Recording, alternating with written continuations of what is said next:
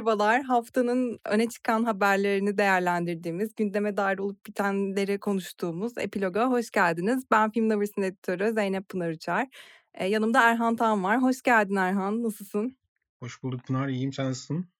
Ben de iyiyim. Teşekkür ederim. Ee, istersen bu hafta açıklanan bir yeni projeyle başlayalım konuşmaya. Ee, Almodovar'ın yeni film projesi. Başrolünde Kate Blanchett var. Eee, ben bu projeyi duyunca heyecanlandım. Sanırım, eee, yönetmenin ilk İngilizce uzun metrajlı filmi olacak. Ya, asıl şu anda filmin, eee, hani, hikâyesini tam anlamıyla bilmiyoruz. Daha çok uyarlandığı eserin, eee, neyi anlattığını bildiğimiz için ona dair bir çıkarımda bulunuyoruz. Çünkü aslında uyarlandığı eser tek bir hikâye değil, eee, birçok hikâyenin bulunduğu bir, eee, şey, kitap. Biraz da Evet, aslında otobiyografik bir çok kitap. enteresan. A Manual for Cleaning Women, Evet. eee, eserin ismi. Yani daha doğrusu, o 5 bölümden oluşan öykü kitabının adı. Eee, Değil mi? Lucia Lucia Berlin'in Ber böyle bir biraz da kendi deneyimlerinden, biraz etrafındaki insanların deneyimlerinden yola çıkarak yazdığı parça parça hatta böyle 40 küsur şeyden oluşan, hikâyeden oluşan es şeylerinin bir derlemesinin oluşturan bir kitap. Eee, şimdi Pedro Almodovar onu alıp tek bir karaktere, eee, odaklanacak şekilde birleştiriyor. Hani, o yüzden tam aslında filmin nasıl olacağını bilmemekle birlikte uyarlandığı eserden yola çıkarak, hani, bir fikrimiz var. Eee, uyarlandığı eser beni epey heyecanlandırıyor. Ben eseri okumamış olmakla birlikte, hani, nedir, ne değildir ve Lucia Berlin, işte, kimdir gibi bir araştırma sonrası, eee, bayağı beni heyecanlandıran bir proje oldu ki burada zaten şey de var, Almodovar'ın İngilizce ilk uzun metraj filmi olacak. Evet. Evet, o çok enteresan. Evet. Ama başrolde Penelope Cruz yok. İngilizce diye sanırım. Değil mi? Ya, henüz Kate yok. Blanchett var. Belki olabilir, bilmiyorum. Eee, her an bir yerden çıkabilir gibi geliyor. Çünkü Evet. Almodovar varsa sanki, hani, o da bir yerlerde olacakmış gibi. Ya, zaten bu proje ilk duyurulduğunda Human Voice çekilmeden önceydi. Almodovar şey demişti, "Bu film için 2 tane çok önemli oyuncuyla anlaştım." demişti ama açıklamamıştı. İşte Kate Biri Kate, Blanchett'ın biri biri olacağı bu hafta belli oldu. O vesileyle zaten yeniden gündeme taşındı. E, 2'ncisini bilmiyoruz. Belki de Penelope Cruz'dur. Evet. Yani henüz zaten hazırlık aşamasında olan bir proje ama başrolünde Cate Blanchett'ın yer alacak olması ve Almodovar'la, bir işbirliği gerçekleştirecek olmaları, beni çok heyecanlandırıyor. Dolayısıyla merakla beklediğim işlerden biri oldu bir de şimdiden. Tamam. Buradan sonra o zaman, eee, hikâyeyle ilgili söyleyecek daha fazla başka bir şeyimiz yoksa, eee, açıklanan bir diğer proje ki bu bence çok enteresan. Çünkü Tilda Swinton'ı müzikalde izleme fikri bana çok değişik geliyor. Bilmiyorum sen ne hissettin ama ben Tilda Swinton'ı çok severim bu arada oyuncu olarak. Eee, prenseslerimden bir tanesidir. Bilmiyorum kıskandığın prenseslerimden bir tanesi Yok mi yok. onu birazdan sefer öğreneceğiz. şey değilsin. Bu sefer uzlaştık. Ben de çok severim Tilda Swinton'ı. Çünkü hâlâ Meryl Streep krizini atlatamadık. Eee, çok Ay, suratına lütfen Tilda bakmıyorum. Swinton'ı Meryl Streep'i aynı keseye koymayalım. Lütfen bu konuyu açmayacağım şu anda. Eee, Tilda Swinton tuhaf bir şekilde bir, eee, müzikalde başrolde yer alacak. Joshua Oppenheimer'ın The End isimli, eee, yeni filminin başrolünde. George Mackay ve Stephen Graham'la birlikte müzikal türünde. Eee, yapımını Neon üstleniyormuş. Bir kere bu heyecan verici bence. Eee, ama onun dışında yani dediğim gibi müzikal türüyle birlikte Tilda Swinton'ı yani şimdi Tilda Swinton şarkı mı söyleyecek mesela? Benim gözümün önünde canlanamıyor. Biraz daha hani şey bir insan gibi geliyor. Yani insani yapısı yoksa altından kalkamayacağından değil ama sanki doğasına aykırı bir şeymiş gibi geliyor. Eee, dolayısıyla çok enteresan olacak bence. Filmin çekimleri 2022 yılında başlayacakmış. Eee, bence heyecan verici. Sen ne düşünüyorsun? Ya, beni bu hafta açıklanan projeler arasında en heyecanlandıran proje buydu aslında. Çünkü, hani, Manual for Cleaning Woman'ın da daha evvelden açıklandığını vars şey yaparak düşünürsek, eee, Joshua Oppenheimer çekiyor. Kendisi hem The Act of Killing'le hem de Look of Silence'la son yılların en çarpıcı belgesellerinden ikisini yönetmişti. Eee, zaten onun böyle bir projeye girişmesi başlı başına heyecan vericiyken bir de Tilda Swinton'ın olması hepten heyecan verici kılıyor. Bu arada müzikalle ilgili açıklanan detaylardan biri de, eee, dünyadaki son aileye odaklanan böyle postapokaliptik bir iş olacağı. Bir de buna müzikal ve Tilda Swinton eklenince bir anda, hani, ne geldiğini asla kestiremediğim ve aşırı heyecanlandıran bir proje çıkıyor. Hani, tek şeyim Joshua Oppenheimer'ın daha önce kurmaca bir film yönetmemiş olması. Hani, bir tane şeyi var, eee, sahte belgeselleri var, mockumentary'si var. Onun dışında hep belgesel çeken bir yönetmen. İlk kez kurmacaya yöneliyor ve yani hem ekip hem proje hem müzikal olması, duyurulduğu anda böyle, eee, "Hadi izleyelim." diyeceğim projelerden biri. Kesinlikle keşke konuyla ilgili daha fazla bilgi olsaydı ama e, bilgilerde de dediğin gibi sadece dünyada son kalan bir aileyi mercek altına alacak ki bu da çok enteresan. Yani hani bilinen tüm bilgiler çok enteresan. E, karışımda olan e, yapımında yer alacak olan bütün isimlerin bir araya gelmesi de çok enteresan. Nasıl bir şey ortaya çıkacak çok merak Evet, ediyorum paket ben de. olarak çok ilgi çekici paket. Hani yönetmeni inanılmaz. İşte Tilda Swinton bir müzikalde izleme fikri inanılmaz. Müzikal olması Evet. zaten benim açımdan direkt ilgi çekici kılıyor. Ondan sonra işte post apokaliptik olması falan hepsini bir araya getirince böyle son günlerde haftalarda duyulan en ilgi çekici projelerden biri bence. Neon da öyle bu arada yani. Bunun Evet de Neon da öyle. Yani Neon hakikaten Neon'a sıra bile gelmiyor ama o kadar çok şey var ki. Kesinlikle. Norm- Kesinlikle. Heyecan verici. Umarım bir an önce çekerler, bir an önce detaylarını paylaşırlar. Ee, bir diğer projede Spencer'la izlemeye hazırlandığımız Kristen Stewart'ın e, yeni projesi Steven Yeun'la birlikte e, yer alacakmış bu projede. E, bilim kurgu türünde olacakmış. E, aynı zamanda da bir aşk hikayesini konu alıyormuş. E, yani bilmiyorum beni çok heyecanlandırmadı e, ilk bakışta. İleride ne olur bilmiyorum. E, Steven Yeun'u izlemeyi seviyorum. Kristen Stewart e, yani onu da seviyorum ama o kadar değil. E, dolayısıyla beni çok heyecanlandıran bir proje olmadı bu. Fakat Yani tabii epilogun zaman şu ana içerisinde kadar yayınlanan iki bölümünü dinleyenlerin bildiği üzere Kristen Stewart'ın çok büyük bir fanı değilim ben. Oyunculuğu sevmiyorum ama şöyle bir şey var ki Kristen Stewart seçtiği projeler konusunda çok beğendiğim bir oyuncu. Yani o yüzden bu projeyi seçmiş olması da e, bu projeye dair olumlu şeyler söylüyor bence. Çünkü hani böyle kariyerinin özellikle Twilight sonrası yıllarına baktığımızda işte Class of Silmus Maria'dan Personal Shopper'a kadar çok iyi tercihlerle dolu bir filmografi. E, burada da işin içinde Steven Yeun'un da olmasından e, yola çıkarak böyle iyi bir projenin geleceğini varsayıyorum ama hakikaten pek bir şey bilmiyoruz proje hakkında. Tabii çok fazla detay yok zaten. Sa- zaten sadece e, bilim kurgu türünde olduğu ve bir aşk hikayesine odaklanacağı paylaşılmış. Aynı zamanda da işte Kristen Stewart açıklamaları sırasında bir uyduyla Şamandıra arasında geçen bir aşk hikayesi açıklaması zor. E, umarım yüzüme gözüme bulaştırmamışımdır demiş. Bir tek senaryoyu da devrim niteliğinde yazılmış Evet gibi yani Kristen Stewart nitelendirmiş. biraz övmüş projeyi ama ya bu bu arada bir şey Evet. demek değil çünkü Kristen Stewart Charlie's Angels'ın da iyi bir film olduğunu düşünüyordu. Hani o yüzden buna bir şey diyemeyeceğim. Ya evet zaten hani nereden baksan beni hiç heyecanlandırmayan bir proje oldu. Özellikle de şimdi konuşurken de hani önce Almodovar'dan bahsettik. Daha sonra Tilda'dan, Tilda Swinton'dan, Tilda ama en yakın arkadaşım olduğu için Tilda diyorum. Ee. Tilda Swinton'ın yer alacağı bir müzikalden bahsetmişken üçüncü olarak bundan bahsetmek beni hiç heyecanlandırmadı. Ya tabii Ee, bu ama proje tabii- arasında en az ilgi çekici olanı. Kesinlikle Ama canım hiç şüphesiz. Kristen Stewart, Steven Yeun işte Kristen Stewart'ın tercihlerine güveniyorum ben ve iyi bir şeyler çıkabilir gibi. Bir, hani böyle şey yapmak lazım. Takipte kalmak lazım bu projeyi. Tabii ki, tabii ki ama e, tabii ki hani ileride elimize geçecek detaylarla birlikte belki daha heyecan verici olur. Şu an için e, aynı şeyi heyecanlandığımı söylemek zor. O zaman şu anda heyecanını hissediyor gibiyim. E, çünkü bayılırsın. en bayıldığın. Ee, podcast'in başından beri şey düşünüyorum. Ne zaman Game of Thrones'a geleceğiz? Ne zaman Game of Thrones konuşacağız falan. Bunu düşünüyorum. Bak nasıl hemen anladın ama yani heyecanlandığın dediğim andan yani. itibaren. Game of Thrones'u söylemen tesadüf mü? Bence değil. Ee, Bence yaşından. bence önce sen bu konuya bir ya, fragmanı yayınlandı House of Dragon'un yeni Game of Thrones spin-off'unun. Bence Hayır ben önce sen bu konuya gir ki devam etmek sonra ben savunma makamı olarak savunayım hem Game of Thrones'u hem kendimi. Önce e, iddia makamını dinliyoruz. Peki Game of Thrones'dan çok sıkılmamışız gibi. Şu an ben çok yanlış bir şey mi söylüyorum acaba diye aniden gelen düşünce. Ya bilmiyorum ben Game of Thrones'u sevmiyorum açıkçası. Çok takip ettiğim bir seri değil. Ee, Podcast'i terk etmemek için kendimi çok zor tutuyorum. sen bilirsin. Game of Thrones'un spin-off'u House of the Dragon e, çok beklenen e, bir yapım. E, özellikle senin başta sen olmak üzere birçok insanın çok merak ettiği e, yapımlardan bir tanesi ve buradan bir fragman yayınlandı bu hafta içerisinde. E, yani sözü sana mı bırakayım biraz bahsetmek istersen heyecanını belki burada e, atarsın ve rahatlarsın istersen. Ya Sana aslında şöyle bir şey var. Beni bu üzen şey bu. Hani House of the Dragon fragmanından sonra da bu şeyi fark ettim. Game of Thrones o kadar e, hayal kırıklığı yaratan bir final sezonuyla bitti ki insanların Game of Thrones'a dair genel o Westeros dünyasında yani George R. R. Martin'in yarattığı o dünyaya dair heyecanı biraz kırılmış. Normalde Game of Thrones eğer başladığı momentum koruyup o kalitede bir final yapsaydı şu anda çok daha ya, büyük bir etki yaratırdı bu fragman.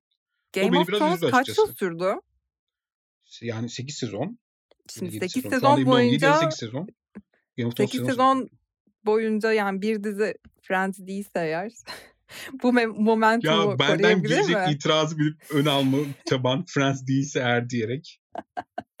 Ya şöyle ama ki, öyle gerçekler ya bu ama şöyle bir şey var. Bu Game of Thrones'un bir doğrudan devamı ya da doğrudan bu hikaye bağlantılı bir şey değil. Yani George R. R. Martin'in yarattığı çok zengin ve hani içinde çok farklı hikayeler anlatabilecek bir fantastik dünya var. Bu da seyircileri Game of Thrones'un antrenörlerin 200 yıl öncesine getirip tematik olarak benzer olsa da yepyeni bir hikaye anlatacak aslında. Yani ya, bir suyunun suyu işte ya yani. Ya değil aslında çünkü yani suyunun suyun noktasına gelmek için epey bir dizi film çekilmesi lazım.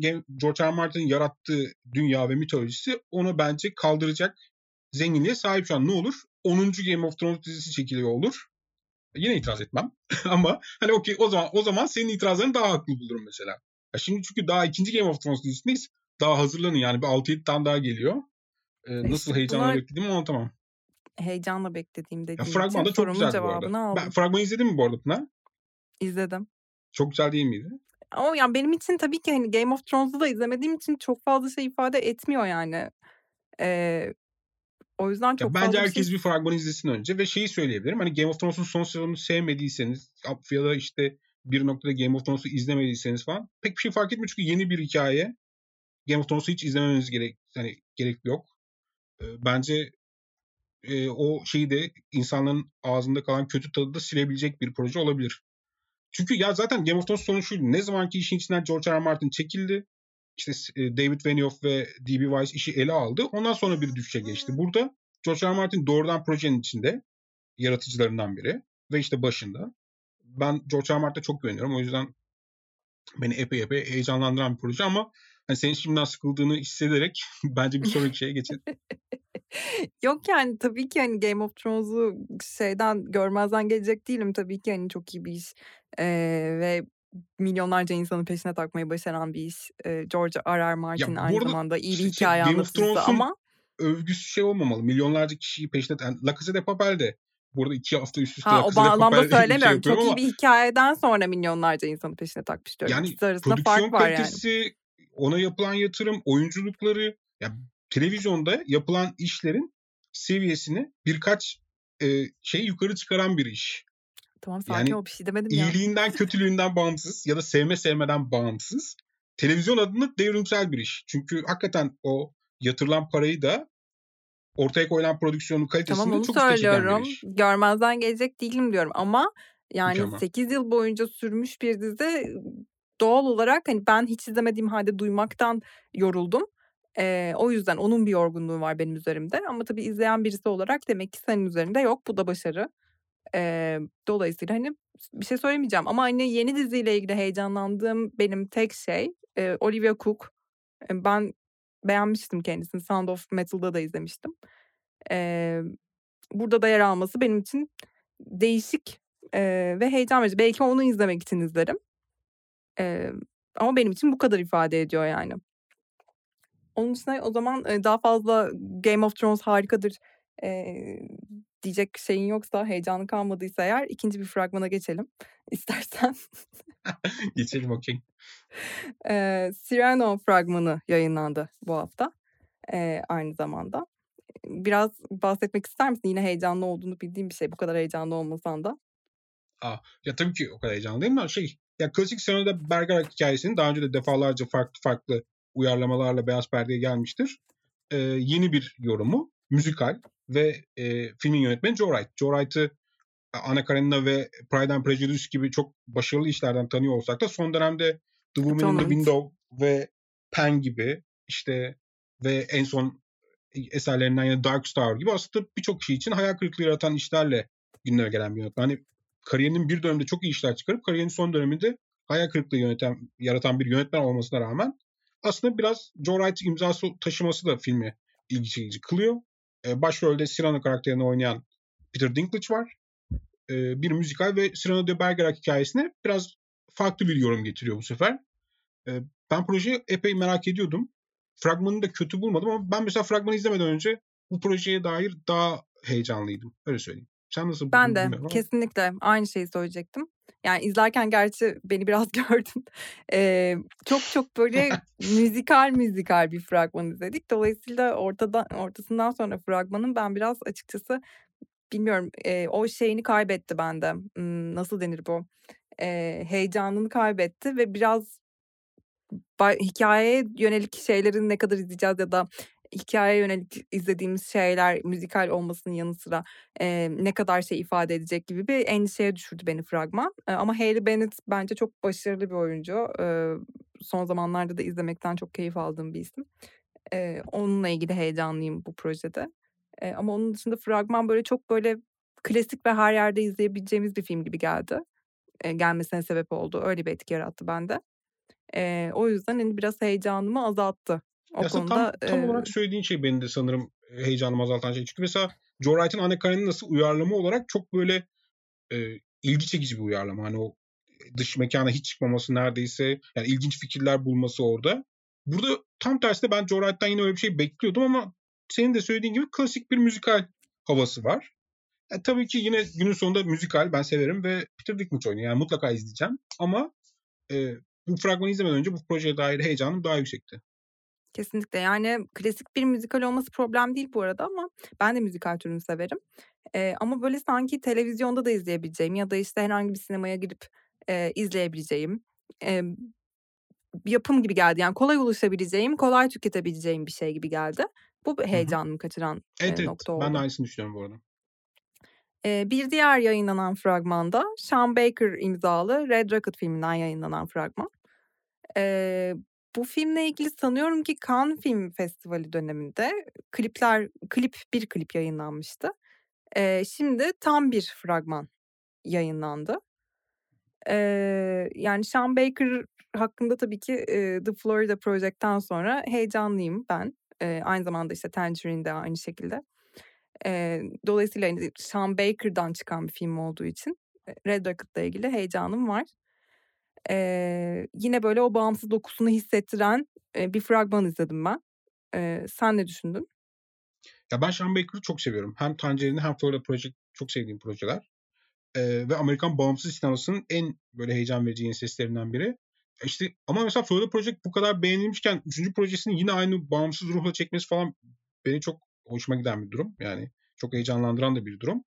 Bence biraz fragman da kendi sihirli o ya Sean Baker'ın öyle değil Evet, mi? evet ama onu ondan caymaması işte o yolda Evet. devam etmesi falan. Çünkü birçok bağımsız sinemada çıkış yapan sinemacı aslında bir noktadan sonra o stüdyo sisteminin ve daha büyük bütçeli yapımların içine giriyorlar. Sean Baker kendi bildiği yoldan devam ediyor ve eee, burada da yine ufak bir hikâyede sınırlı kalmış gibi görünüyor. Ya bunların hepsi benim için artı yazan şeyler. Fragman kendi başına hani böyle filme dair bir heyecan yaratmamakla birlikte ama zaten bir Sean Baker filmi ve kesinlikle benim yani beklediğim filmler listesinde üst sıralardaydı.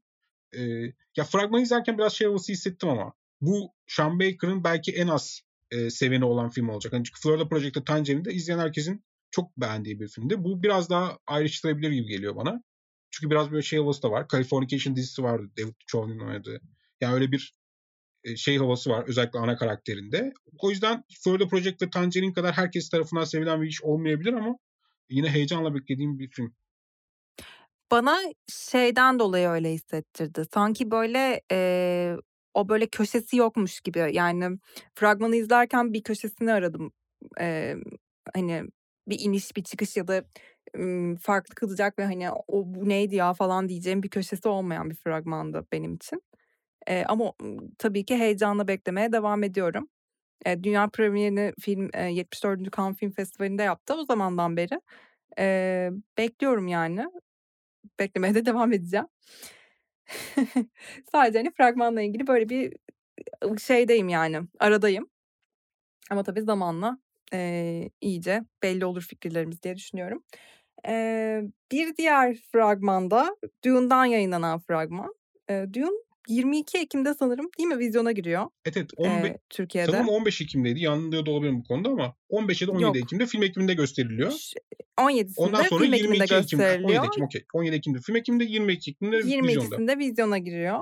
Eee, artık bu da zaten herhâlde Amerika'da da, e, yakın zamanda girecek ki son fragman olarak yayınlandı sanıyorum. Evet Amerika'da 22 Ekim'de girecek bu arada. Biz de aynı gün vizyona girecek Evet. ve HBO Max'te yayınlanacak. Yani bilmiyorum bu bana özgü bir his Ya olabilir. zaten dün fragmanı dair konuşacağımız şey bu sanırım. Hani ben fragmanı izlemedim bile.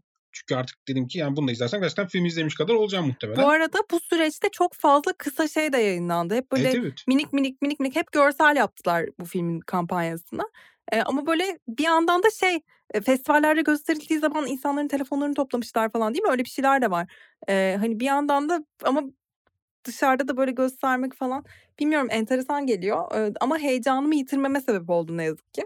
Ee, tabii ki izleyeceğim yapımlar arasında, e, beklediğim yapımlar arasında ama sanki böyle bu kadar çok şey görmek e, ya bunu geçen şeyimizde de programda da konuşmuştuk sanırım. Hani böyle teaser teaser teaser teaser yayınlandığı zaman bir süre sonra heyecanını yitiriyorsun projeyle ilgili. Her ne kadar harika bir proje olsa da e, yani biraz öyle olmanın e, eşiğine geldim. Yani bu fragmanı da sen hiç izlememişsin. Mesela ben yarısına kadar izledim. E, ama böyle ilki düştüğünde o heyecan e, çok başkaydı. E, o arada geçen süre içerisinde kaybettiğim heyecan beni biraz düşündürdü. Yani bu zaten düne fragmana dair dediğim gibi hani söyleyeceğim bir şey yok çünkü izlemedim. Burada söylemek istediğim şey yani bu kadar çok fragman yayınlanması bir filme şey zarar veriyor bence. Ama işte sanırım şeyde Kesinlikle. biraz etkisi oldu. Bu filmlerin birkaç kez ertelenip tanıtım kampanyalarının baştan baştan tekrar tekrar başlaması kısmı biraz etkili oldu. No Time to Die'da da aynı şey geçerliydi. Ee, bir öyle bir şeyleri var. Hani e, savunma olarak söyleyebileceğim. Onun ötesinde gerçekten ne gerek vardı dediğim ve izlemediğim bir fragman. O yüzden tüm fragman konusu bence artık bir şeyden geçirilmeli ya gözden geçirilmeli. Hem fragmanların yayınlanma sayısı hem de fragmanda gösterilen şeyler. Artık bayağı filmi izlemiş kadar oluyoruz fragman izleyince. Ee, dün de ondan nasibini aldı biraz. Kesinlikle. Kesinlikle ya o çok etkili bir şey bence ve e, dediğin gibi öyle oldu ama tabii ki e, asıl görüşlerimizi 22 Ekim ya da 17 Ekim. Bu arada ben bilet bulamadım film ekiminde. E, dolayısıyla Film film ekim ekiminde kim kapsamında neye bilet bulabildi ki? Yani film ekiminde gerçekten bilet bulmak inanılmaz çok bir talihsiz ya şeye gerçekten. dönüştü. Çünkü 4 Ekim sabahı 10.30'da e, satışa sunuldu ve yani 10.45'te insanlar bilet bulamadığından şikayet ediyordu. Muhtemelen Ben de 10.35'te de kimse yani bulamadı. sadece insan bu arada satışa çıktığında da bence yoktu. Yani Evet, çünkü evet o lale benim kartı özel sunulduğu kısımda tükenmiş belli ki çoğusu. Çünkü zaten sınırlı e, sayıda. Tabii yani lale kartla satın alan arkadaşlarım da sıkıntı yaşadı benim. Hani e, yani enteresan. Yani tabii ki hani pandemi dönemi olduğu Evet için işte pandemi kapasitede bir döneminde düşüklüğe seyirci sayısının gidildiğini daha da biliyorum. düşmesi. e, yani Ama yani onu da kademeli açmak gerekmez mi bilmiyorum gerçekten. Hiç böyle hiç şansım olmayarak başlamak eee, enteresan bir histi. Birçok yapıma da yer bulamadım zaten. E, Vizyonda izleyeceğiz. Zaten Dune'da bir hafta sonra geliyor. E, dolayısıyla büyük ihtimalle vizyon kapsamında izleriz diye düşünüyorum. Festivallerden yani film ekiminden bahsetmişken biraz eee, festivallerle ilgili haberlerden bahsetmek istiyorum. Çünkü bu hafta benim için çok güzel bir şey oldu. Berlin Film Festivali bu yıl e, yani daha doğrusu 2022 yılında e, fiziksel olarak gerçekleşecek.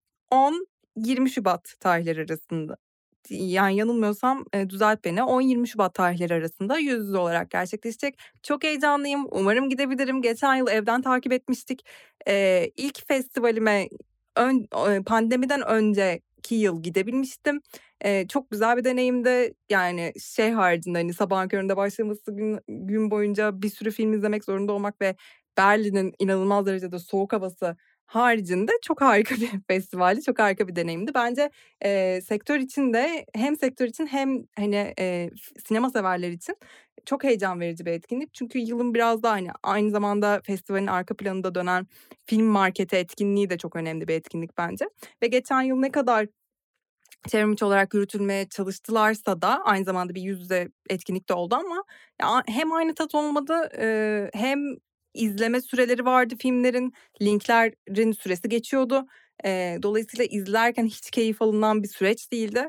E, bu yüzden bu yıl böyle bir haber almak beni çok mutlu etti. Hem sektör için hem de hani bir sinema sever olarak e, çok sevindiğim bir haber oldu. Umarım katılabilirim. Ya işte sektör için şey söylemek lazım sanırım. Bu fiziki olmaması sinema severlerin ya daha doğrusu sinemacıların izleyici ve sektörle buluşmasını bayağı bir sekteye uğratıyor. Geçen yıl e, Okul Tıraşı, Ferit Karahan'ın filmi daha doğrusu bu yılın başında ki Berlin'de. E, Berlin Film Festivali'nin panorama bölümünde gösterildi ve Pritzker ödülü aldı.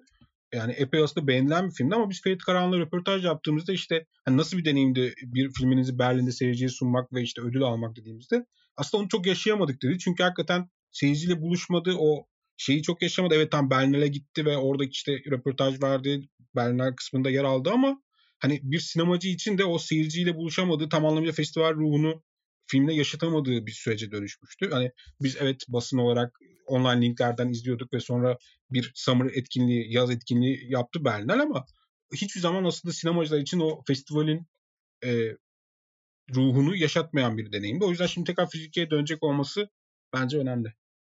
Kesinlikle ki Berlin bence yılın en önemli e, fest- festivali bile diyebilirim. Hani çünkü kan. E, Bence kan, kan da çok tabii ki kan çok önemli. Ama Berlin kandan önce olduğu için birçok filmi Berlin'de görüyoruz. Özellikle bağımsız sinema için e, konuşuyorum. O yüzden benim için yeri çok ayrı ee, ve hani böyle biraz daha böyle ee, kendine... Pınar şu anda şey akreditasyonu almak için yazıyorum. Berlin kandan bile iyidir falan diye böyle. Berlin Film e, Pınar tamam ya bence akreditasyonu garantiledin artık e, istersen şeye dönebiliriz. Gerçekten dosyama bu kaydı koyacağım. Bu evet evet koyabilirsin bence de. Bilmiyorum beni çok heyecanlandırdı. Çok iyi bir adım bence. Yani bu pandemiden sonra sinemanın kendine gelme çalışma çabası için çok çok iyi bir adım. O yüzden çok heyecanlandım. Festivallerden bahsederken bir yandan da New York Film Festivali 24 Eylül'de başladı. 10 Ekim'de son bulacak devam ediyor. Yine o da online takip ettiğim bir festival oldu benim. Ne yazık ki yani tabii ki fiziksel olarak da gerçekleşti ve online seçkisi bu yüzden hiç verimli değildi. E, fakat e, ben pandemi dönemi korkularımdan dolayı ne yazık ki seyahat edemedim ve kaçırdığım bir festival oldu. E, ama son olarak Paralel Mothers'ı izledim. E, Almodovar'ın son filmi. E, o da güzel bir e, deneyimdi benim için ve fırsattı. Yine e, mutluyum. E, belki film Lovus'ta okur dinleyicilerimiz. Sonra sen bence ilk görüşlerini bir iki cümle burada da söyle istersen. Çünkü hazır hani izleyip geldin. Pades Mara şey Pades Paralelası. Evet az önce izledim hatta yani bu kaydı yapmadan önce. Eee, yani başrol başrolünde filmin, eee, herkesin bildiği üzere ve hiç şaşırmayacağı üzere, eee, Penelope Cruz oynuyor. Şok edici. Eee, ve yani çok enteresan bir kader döngüsü ve kaderle bağlanan insanlar var. Bir bir 2 annenin birbirine bağlanması ve ailelerin aslında, emm, iç içe geçmesi. Bunlar tabii ki, eee, geleneksel yapıda aileler değil ama e, kaderle birlikte iç içe geçmeleri gibi bir fikir var. Ve bu ilginç bir fikir bence. Ama e, gidişat sırasında sanki bu fikir e, biraz daha heyecanını yitiriyor gibi geldi bana. İlk izleniminden bahsediyorum. Tabii ki filmin biraz daha e, sindirmek istiyorum. Ama hani ilk izlenimim bu şekilde oldu. E, başka söyleyebileceğim bir şey var mı? Yok. Yani yazımı okuyun. yani Pınar New York'tan bildiriyor. Yani New York'tan olmasa da New York New York'tan bildirdim az önce. Ee, bundan sonra da yazısını kaleme alacağım. Biraz daha sindikten sonra filme. Ee, onun dışında haftanın diğer e, ilgi çekici haberlerine geçmeden önce şundan bahsetmek istiyorum. Film ekiminden de biraz bahsettik ama e, hem bu hafta film ekimi süreceği için çok heyecan verici bir hafta. Çünkü hani çok heyecan verici filmlerle buluşacağız hepimizin bildiği gibi. E, ama aynı zamanda da e, bizim film ekimi partimiz var. E, o yüzden de çok heyecan verici bir hafta bence. E, 13 Ekim'de Kleingarten'da buluşacağız. E, umuyorum ki. Bence böyle şeyler beni çok sevindiriyor ve yükselt, yükseltiyor yani. Nasıl Berlin'e yükseldiysem aynı şekilde hem film ekimine de tabii ki yükseldim ama partilere dönüş bence çok daha e, farklı bir boyutta.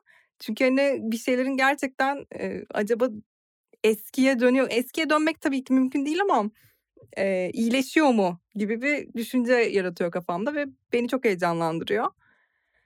E, hiçbir şey ee, hiç heyecanlanmadım Berhan.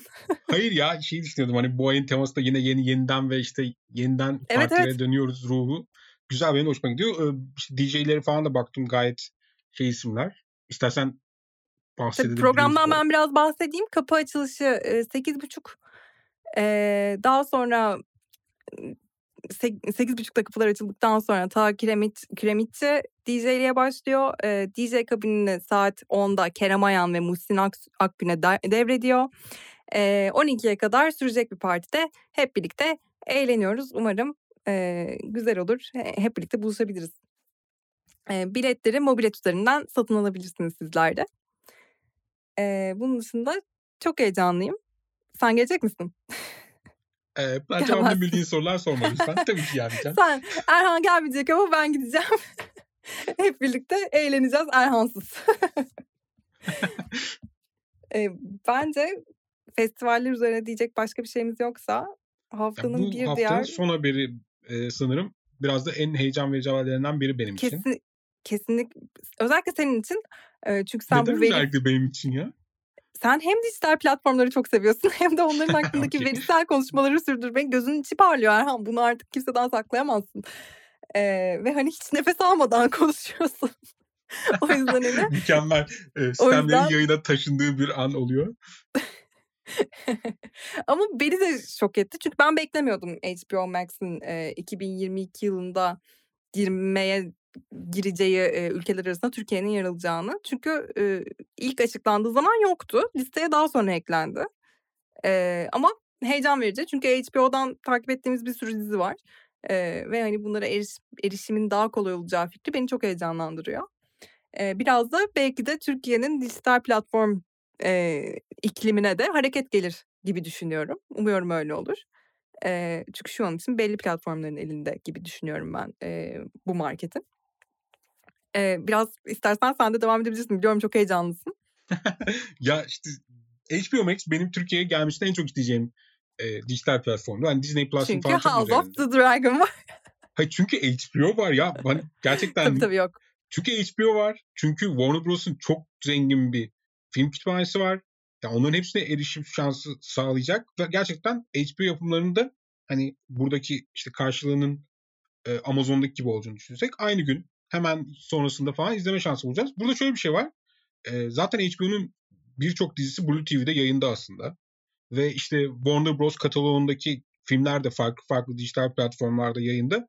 Benim aklımdaki sorulardan biri hani bunların nasıl e, bir düzene oturtulacağı. Çünkü zaten HBO Max'in de uluslararası pazar açılırken e, takıldığı noktalardan biri bu. Lisans anlaşmaları Şimdi var hala hazırda. O yüzden hani belli lisans anlaşmalarına göre kendi yapımlarını e, Türkiye'de sunamayacakları bir durum da oluşabilir. Tabii ki nasıl anlaşmalar yapacağını bilmiyoruz ama hani bu bir olasılık. E, zaten takıldıkları noktaları bu ama Türkiye'nin ötesinde Türkiye'ye tekrar döneceğim. Ona dönmeden önce şeyi söyleyeyim. HBO Max'in uluslararası açılması. Çünkü Türkiye e, 2022'de açılacakları çok sayıda pazardan sadece bir tanesi. Ve e, işte eğer Netflix rakamlarına, Amazon Prime Video rakamlarına ulaşmak istiyorsa HBO Max e, kesinlikle Amerika dışına çıkması gerekiyor. Kuzey Amerika dışına çıkması gerekiyor. Şu anda 68 milyon civarı aktif kullanıcıları var ve hani bu büyük ölçüde Kuzey Amerika'da sınırlı. İşte dünyaya açıldıklarında çok daha geniş bir kullanıcı kitlesine ulaşabilecekler ve bence HBO Max birçok pazarda ilgi çekecektir. Çünkü o söylediğim Warner Bros. kitaplığındaki filmlerden, dizilerden tutun da işte HBO'yu sunuyor olması epey ilgi çekici içeriklerin olacağı anlamına geliyor. Yani ben gerçekten hani fiyat şeylerini bilmemekle birlikte nasıl bir fiyatlandırma uygulayacaklarını e, direkt e, abone olmak için hani ilk gün falan abone olabilirim muhtemelen. E, Türkiye özelinde de şeyi söyleyip sana bırakayım. E, burada Türkiye'de Netflix ve Amazon Prime Video resmi olarak yayın yapıyor. Hani Apple TV Plus erişim var ama aslında bir Türkiye desteği yok. Bunlardan da sadece Netflix yerel yapımlar üretiyor Türkiye'de ama işte Amazon Prime Video'nun bir dönem konuşuyordu, konuşuluyordu Masumiyet Müzesi'ne e, uyarlamak istediği. E, HBO Max'in gelmesi aslında Türkiye'de yerli içerik üretebilecek bir dijital platform daha ve bir Warner Bros. İşte böyle bir şey olursa bu çok heyecan verici olur bence. Çünkü yerli içerikler bakımından o kadar elimiz kolumuz belli platformlara bağlı kaldı ki bu hı. süreçte. Ha- Halbuki çok farklı bir umutla bakıyorduk biz dijital platformlara. E, bence benim bakış açım yani kişisel olarak konuşayım. E, geleneksel medyanın elinden bizi böyle sanki geleneksel medyanın eli derken de şundan bahsediyorum. Hep o izlemek zorunda kaldığımız artık diyeceğim. E, sığ hikayelerden sanki bizi çekip alacak gibi bir algı vardı ama bu pek olmadı e, gibi düşünüyorum ben.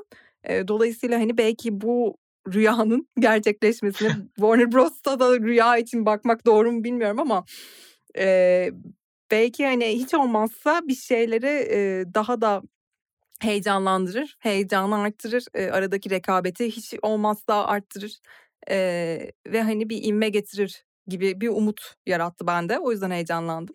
Yani E, HBO Max'in Türkiye'de yeni projeler üreteceğine, yerli proje üreteceğine dair bir benim bilgim yok. Öyle bir haber duymadık resmi olarak tabii ama ki, tabii ki. HBO Max aslında girdiği pazarlarda e, içerik üretmeyi düşünüyor ve bu yönde planlar yapıyor işte.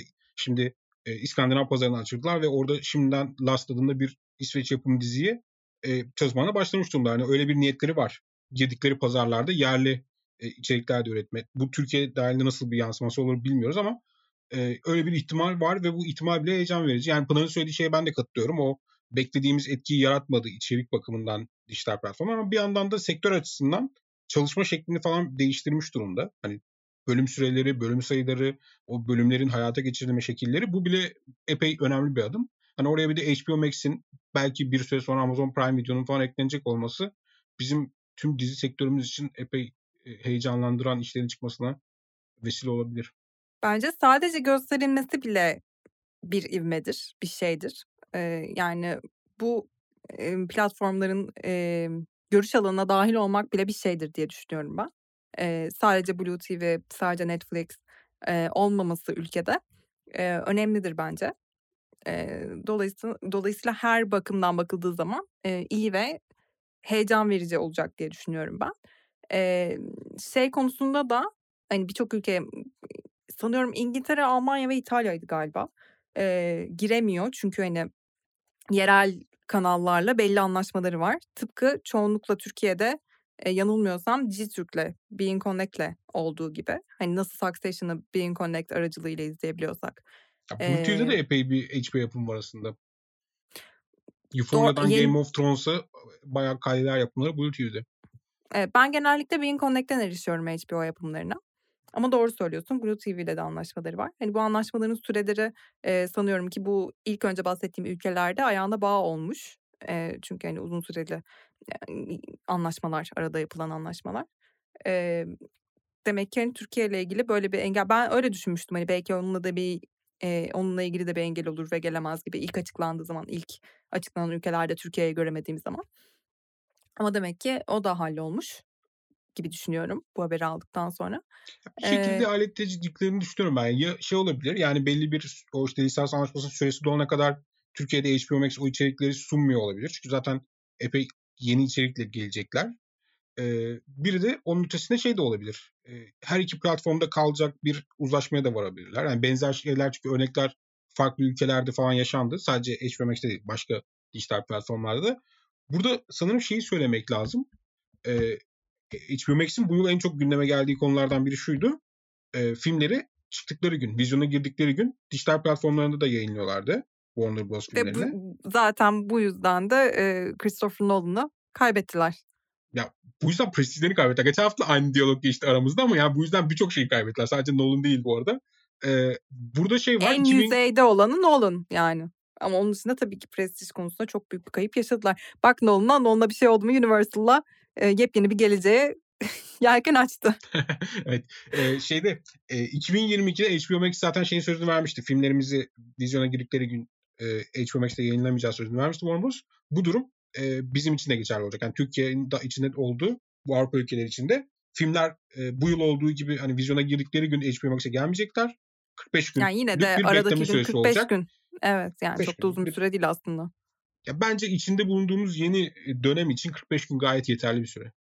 Yani artık çünkü filmlerin aynı gün yayınlandığı bir gerçekten söz ediyoruz. 45 gün bence kabul edilebilir bir süre artık.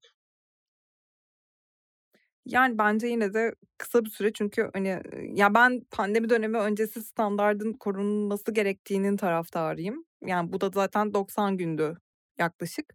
Ee, ve hani minimum öyle bir süre olmalı bence. Çünkü yani bir ay içinde yani denk gelemeyebilirsin bile. Hani hemen Ama şöyle bir gerçeklik önüne var. dijital platformda. Hani filmlerin e, gişe hasılatlarına da baktığımızda bu tarz e, filmlerde yani HBO Max'in de böyle sattığı işte Dune gibi, Matrix 4 gibi filmlerde büyük bir kısmını ilk haftasında sonra ikinci ve üçüncü haftasında giderek böyle azalan ve artık böyle üçüncü, dördüncü haftasından sonra çok düşük rakamların elde edildiği senaryolarla karşı karşıyayız. O yüzden aslında zaten 45. güne gelindiğinde sinema seyircisinin oradaki e, gitme rakamları çok çok düşmüş oluyor zaten.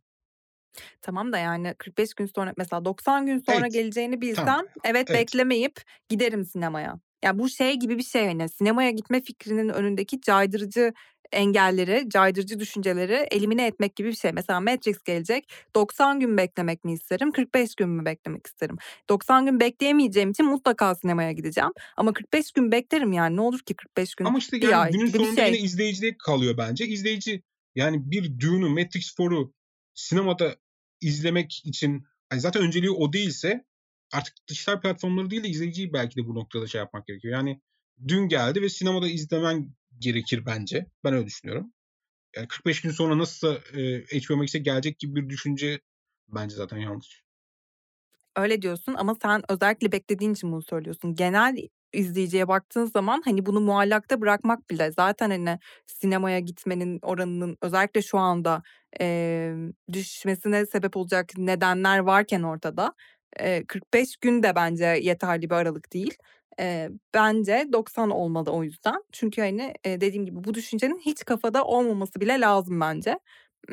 Özellikle de şu anda sinemalar kendilerine gelmeye çalışırken çok kötü bir süreç geçirmişken hani destek olmak amacıyla e, ben böyle bir şey beklerim açıkçası. Hani aradaki süreyi uzun tutmak gibi bir e, iyi niyet göstergesi beklerim. Ama bilmiyorum. Yani sanırım sen daha haklısın bu konuda. Ben de biraz düşününce sanırım hak vereceğim sana. Okey. Bakalım Ee, HBO Max'in gelişi neleri değiştirecek diyerek. Ben bu konuda epey heyecanlıyım bu arada. HBO Max gelsin ve abone olayım diye bekliyorum ben de. Ben en çok sana söylediğim gibi bizi bu e, içine düştüğümüz dijital platform e, ablukası mı diyeyim? Yani bu şeyin etrafımızın sınırlanmasından biraz daha kurtaracak bir adım olduğu için heyecanlıyım. Çünkü ben dijital platformda çıkan özellikle yerli işlerden uzun süredir tatmin olmuyorum. Hiçbir beklediğim e, beklenti bazı işleri Aa, ayrı tutuyorum Hakan tabii ki. Muhafız'ın son sezonunda mı beklentilerini karşılamadık mı? Bayılmıştım halbuki doğru Ve söylüyorsun. Atiye'nin son sezonu. Ee, evet gerçekten nasıl bir hata yaptım şu anda bütün söylediklerimi gel. gerçekten hiç özellikle onlar yani bu arada. Ee, ama hani belli böyle beşse biri iyi çıkıyor. Halbuki ne kadar fazla beklentimiz vardı. Ve hani bu beklentiyi oluşturmamız kendi kafamızda değil, e, bizi bu beklentiye doğru yöneltmişlerdi de. E, dolayısıyla e, şu anda onların gerçekleşmemesiyle birlikte düştüğümüz bu çıkmazda e, biraz daha çıkacağımıza dair dair bir ışığın yanması beni mutlu eder. Çeşitlilik her zaman iyidir diye düşünüyorum. E, çeşitlilik birbirini besler, piyasayı canlandırır diye düşünüyorum. Dolayısıyla iyi bir adım olduğu fikrinde sana katılıyorum kesinlikle. E, umuyorum ki de öyle olur ama bu 45-90 gün meselesinde hala sinirliyim. Onu da söylemeden geçemeyeceğim. E, okey tamam. çünkü Ona, bence ben de ben o konuda vereceğim. katılıyorum. Katıldığım az konulardan bir tanesi Nolan'a ama katılıyorum. E, bunun dışında konuşmak istediğimiz e, başka bir haber Bence artık kapatmanın vakti geldi ama ben son bir şeyi söyleyeyim. Bu hafta Evet onu konuşmak istediğini söylediğim için söylüyorum şu an aslında. yok onu söylemeyeceğim aslında. Ona yeterli süremiz kalmadığını düşünerekten son bir cümleyle şeyi söyleyeyim. William Shatner, Kaptan Kirk'ü Star, Trek'in bu hafta uzaya gidiyor. Benim için en böyle sevindiğim haberlerden biri oldu ya. William Shatner'ın Kaptan Kirk'ün uzaya çıkacak olması insanlık adına şey bir adım gibi geliyor bana. Bunu da söyleyip epilogu kapatabiliriz bence. bunu bu şekilde bunu böyle ortaya atıp kaçamazsın yani. Ya Biraz buna detay vermen gerekiyor. Ben sadece çok sevindiğim bir haber olduğunu ve William Shatner'ın bu hafta uzaya gideceğin insanların da bilmesini istiyorum. Yani Kaptan Kirk, bir neslin Kaptan Kirk'ü bu hafta gerçekten uzaya çıkıyor olacak. Peki Star Trek mi Star Wars mu? Ya Bence sorulmamalı bu soru. Star Trek tabii ki Çünkü Star senden Trek. her şey çıkabilir. Hayır tabii ki Star Bence Trek. de Star Trek bu arada. İlk kez buluştuğumuz bir payda. Mükemmel. Aynen şaşırtıcı. ben senden direkt Star Wars bekliyordum çünkü. Çok ayıp. Hadi programı kapatıp gidelim. Daha fazla Tamam, konuşmayalım. Önümüzdeki hafta-. Önümüzdeki hafta çok güzel film ekibini takip ediyor olacağız. Ee, bence çok daha neşeli olacağız. Ee, o zaman Epilog'un bir sonraki bölümüne kadar e, herkese hoşçakalın. E, görüşmek üzere Hoşçakalın. deyip kapatıyorum. Hoşçakalın.